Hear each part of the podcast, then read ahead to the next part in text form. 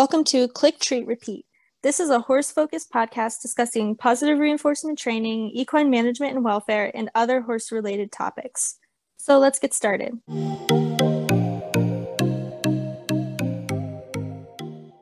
All right, so today we are going to be talking about dominance theory, which is a pretty big topic in the horse world. And I think we made an episode on it possibly a long time ago. I don't even know for sure, but we're going to talk about it again. And I think last time we might have focused more on like herd dynamics or like feral horse behavior a little bit more. And we can still talk about that as well. But I think there's a lot of good topics to cover here. So we can, I guess, just start.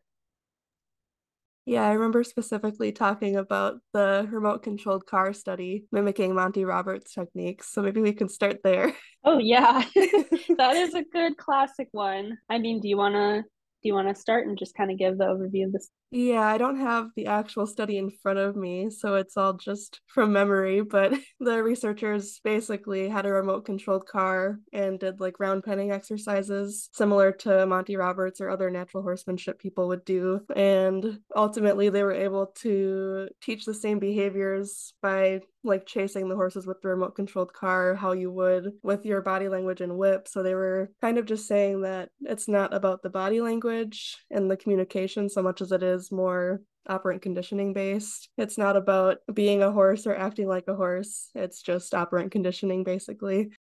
Yeah, exactly. And I think that's such an interesting study because there are so many theories within horse training or not even necessarily theories, just kind of like gimmicks almost that the trainers will put forth. Like natural horsemanship trainers do it a lot. Like you mentioned Monty Roberts and Join Up, which is what that study's about. And they're like, you have to be dominant over your horse by using horse body language and you know showing them that you're the alpha and you're in charge and they have to follow you and respect you. So it's really relying on a lot of dominance theory principles there which I mean, I guess maybe we should even just like say very briefly, like, what is dominance theory, which I think most people who would listen to this probably know very well what dominance theory is, but it's basically, I mean, you could, I guess, define it different ways, but it's basically the idea that whatever species you're talking about, be it like dogs, wolves, horses, or whatever, they're going to establish this very specific hierarchy within their group.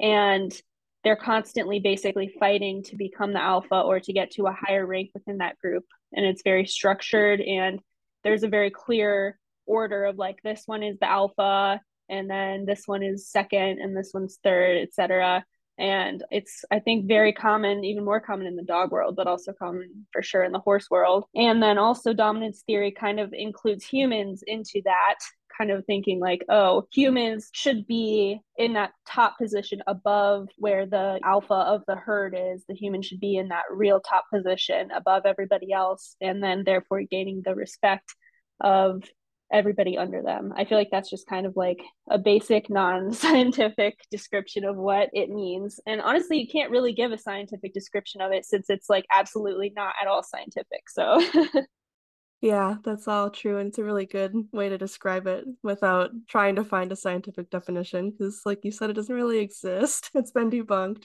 But it's weird to me that it came into the horse world when it really started with wolves and chickens. So I don't know how it got into this world, but it's here. And unfortunately, a lot of people buy into it. So, yeah. yeah, that is very true. I mean, I have tried to look for information about how it came into the horse world, and it's possible that it's, I mean, it's definitely very possible that that information is out there and I haven't been able to find it. But yeah, I don't really see how either, considering, like you said, it came from completely unrelated species. But I think maybe it could have something to do with the fact that horses do engage in a good bit of resource guarding in domestic environments where they have limited access to food and space and water and other resources that they might find important. So maybe, you know, if they're seeing that resource guarding, and I know from my own experience when I was younger and people would tell me, you know, this is the alpha mare or whatever, like when I was taking lessons as a kid it made sense to me because I would see that horse pinning, you know, her ears at other horses or at people or whatever. And I would see that and think, oh, yeah, you know, that kind of makes sense. So I think maybe it just kind of seemed like it made sense and it just slowly kind of made its way into the horse world. But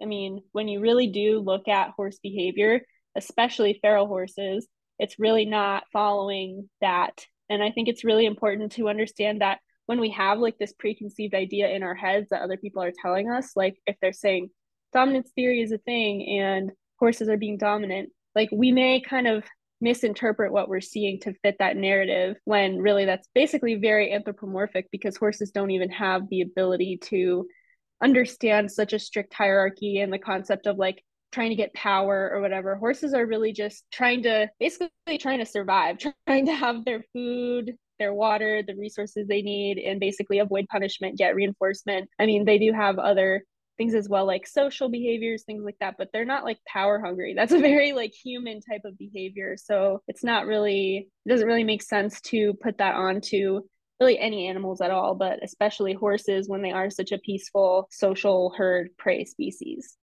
I was going to say too that I think it could be related to anthropomorphism because we have some sort of hierarchical system. Like we have employers who have bosses above them, or in families, we have parents and then grandparents. So I think we might have just pulled some of those elements from our own lives and put it onto the horses.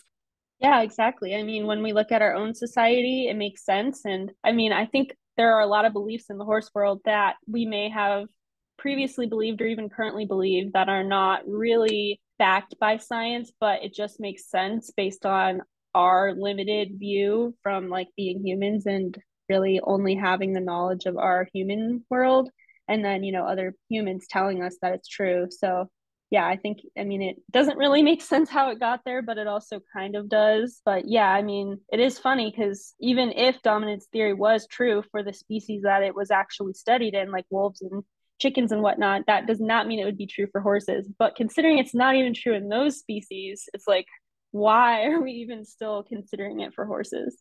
Yeah, exactly. I know with the wolf study in particular, the main researcher actually came out and said that the study was faulty and there were a lot of issues. So he like retracted a lot of what he said, and now it's still present in the dog world, especially for that study, but also in horses and chickens and probably every other species too.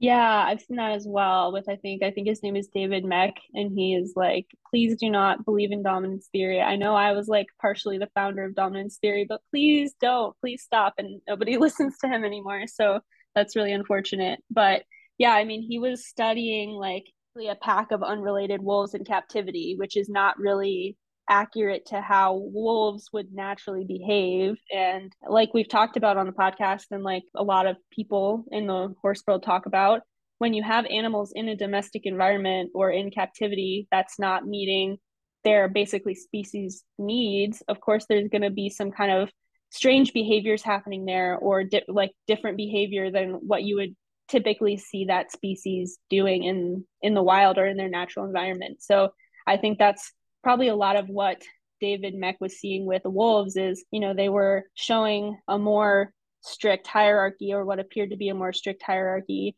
and basically probably resource guarding and then interpreted that as being the strict hierarchy when really that was created by the domestic environment and I mean, I would guess probably even within the domestic environment, the humans were still misinterpreting like what they were seeing in terms of how strict the hierarchy could be. I mean, now that I know more about horse behavior, when I do see a herd of, you know, a good number of horses, like maybe six or seven or more horses, like I can now spot, oh yeah, right now this one is pinning their ears and chasing the other one away from the food. But, you know, in the other situation, this one's doing it. And so like it kind of makes me think of I was at a clinic and somebody asked, who's the boss in the herd or whatever? And somebody else replied, in what situation, like in what context? Because there's so many different ways that animals behave and interact that just saying this one is the boss in every situation makes no sense. Like there can be different things that different individuals have more experience with or more confidence with, and they may take a little bit more of a leadership role in that situation. Whereas in other situations, they may not really know what's going on or not have experience in that area.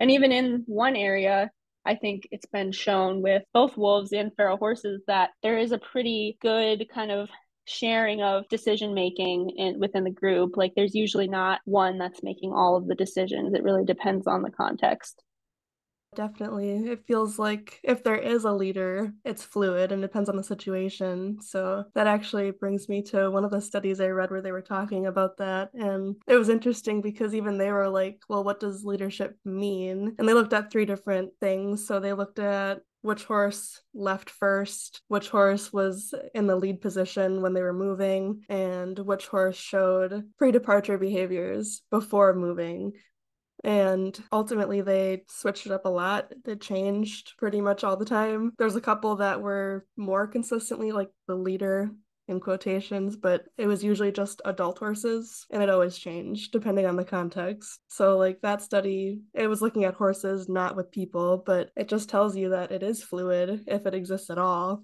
I forgot to give the name, but it's called Is Leadership a Reliable Concept in Animals? An Empirical Study in the Horse. And I'm not going to say any of the names because I will butcher them all, but it's from 2015. And they were studying two different family bands of Przewalski horses. I think that's how you say that. I think one of the first times that I saw horses kind of showing fluidity there was with my mare Coco. Um, when I first got her, she was having a lot of physical issues, in a lot of pain, and she exhibited a lot of resource guarding behaviors.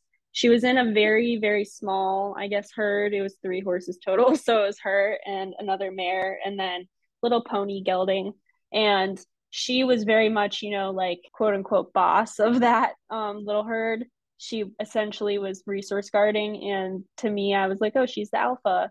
Um, and then actually, after we treated her medical issues and she became much more comfortable physically, and also a little bit of her management changed, and I became a little bit more knowledgeable about training and you know how to interpret and work with some of the behavior she was showing. She actually completely changed her sort of way of interacting with other horses. And she just became a lot more peaceful. She didn't ever really you know chase anybody away from resources. She didn't really do any of those behaviors anymore. And i even moved her again to another barn where she joined a slightly larger herd of maybe like eight horses. And again she did not engage in any sort of resource guarding behavior there at least not that i saw or that the barn owner saw. So it clearly wasn't you know an ongoing problem kind of like it had been before so to me, that was really interesting when I would tell people, like, you know, she used to be the alpha and now she's not. They would just kind of look at me like, huh? Because they just, people really have this very strong belief that, like, this is such a strict and structured thing when really it's not. And I really like that you talked about the feral horse behavior because I think that those studies can be so important to really see, like, this is how horses are behaving in their natural environment. So I think that's really important. But I also think it's very unfortunate that there are still a lot of studies out there and a lot of researchers who are still using dominance theory language and still kind of like interpreting how horses interact as a strict hierarchy, even though there's a lot of evidence that that's not scientifically sound. So I hope that that will kind of decrease in the future looking through all the studies, there was definitely a lot that were focusing on hierarchy and using words like dominance or submission and things like that. And it is unfortunate, but I mean, I have a hard time even reading those because I worry that the information just is outdated and not correct, even if there is things to take away from it. So that's really unfortunate and disappointing. But thankfully there are some good ones out there. I think too it's important to recognize dominance for what it is because the way we see it, it's based on hierarchy and being the leader, respect, things like that. But realistically, it is just resource guarding. So whoever has priority access to resources is going to be the dominant horse in a scientific standpoint. Yeah, that's so true. And you can definitely see that by how they supposedly test it. I mean, scientists have tried so many times, in my opinion, and in a lot of very, you know, scientifically based people's perspectives, that has not been proven. But they basically like, well, there's a few ways that they try to test it, but it all involves food and access to resources. One big way is the bucket test, which the bucket test is taking all the possible pairs within a herd and basically like putting a bucket of food between them and then seeing which one actually gets to eat from the bucket and which one basically gets chased off from the bucket. So the dominant one eats, the submissive one gets chased off, like classic resource guarding. That's you know a pretty common way of testing it, but there actually have been some few some more studies that looked at both the bucket test and then also looked at how horses were behaving more in their you know kind of natural environment like not in a situation that was engineered by researchers just seeing how they were behaving in their herd. There was a paper that was written by devin bailey for an undergraduate research journal at university of northern colorado. This person was trying to study dominance hierarchies in horses and compare and contrast some of the different methods for assessing dominance hierarchies.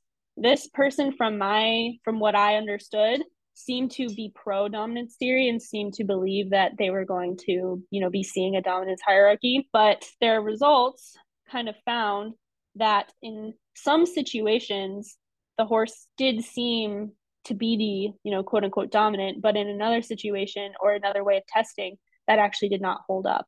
I think that is really important that, of course, when we put a bucket between two horses, one horse is probably going to eat out of it and the other one is probably going to chase the other one away because of resource guarding. But that doesn't really reflect how those horses may actually be behaving in their typical daily life. So it's just kind of a very specific situation that they're looking at and then trying to kind of transfer it to or generalize it to all behavior or to like how that horse is like personality wise or whatever, which is just not doesn't make sense. It's not going to generalize like that.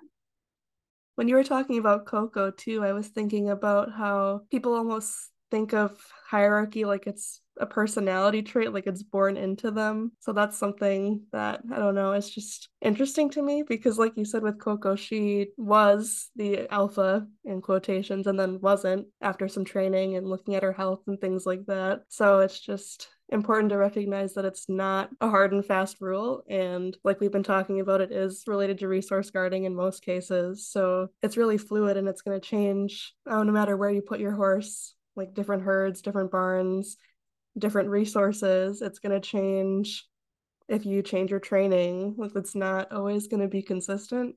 And it's also going to change from horse to horse. So it's not the alpha and then everyone under in a certain order. Each horse has a different relationship with every other horse in the group.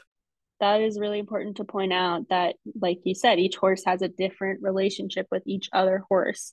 I mean, there's not going to be this clear like pecking order supposedly happened with the chickens where, you know, they're going to like chicken A pecks chicken B and chicken C. Chicken B only pecks chicken C. Chicken C pecks nobody and only gets pecked. Like that's not going to happen. It's like life is more complicated than that. Animal behavior is more complicated than that.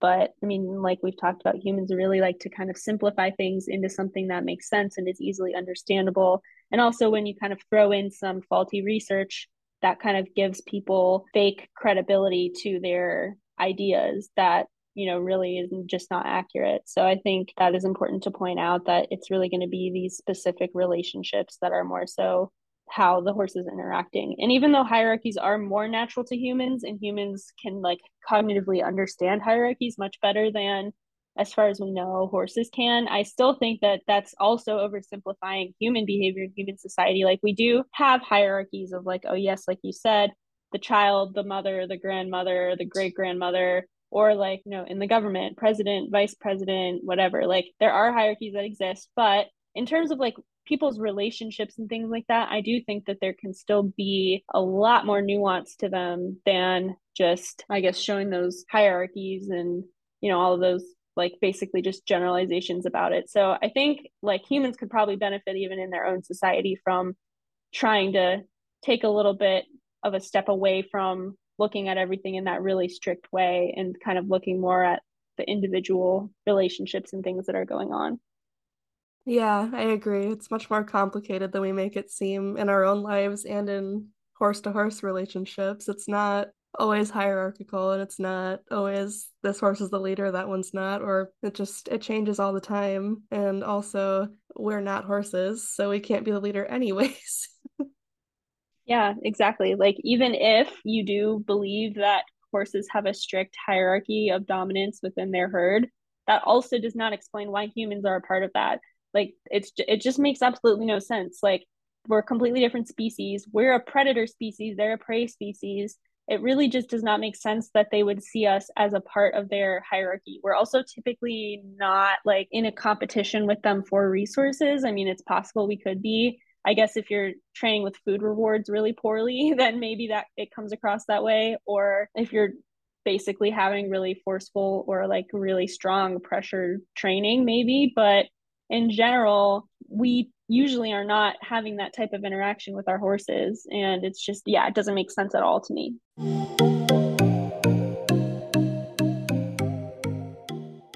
I hope you enjoyed this episode of Click Treat Repeat. Feel free to check us out on Instagram at Click Treat Repeat Pod. You can find Jen at Genuine Equine and myself at bonafide.bt. We upload new episodes every Monday and hope to see you then. Happy training!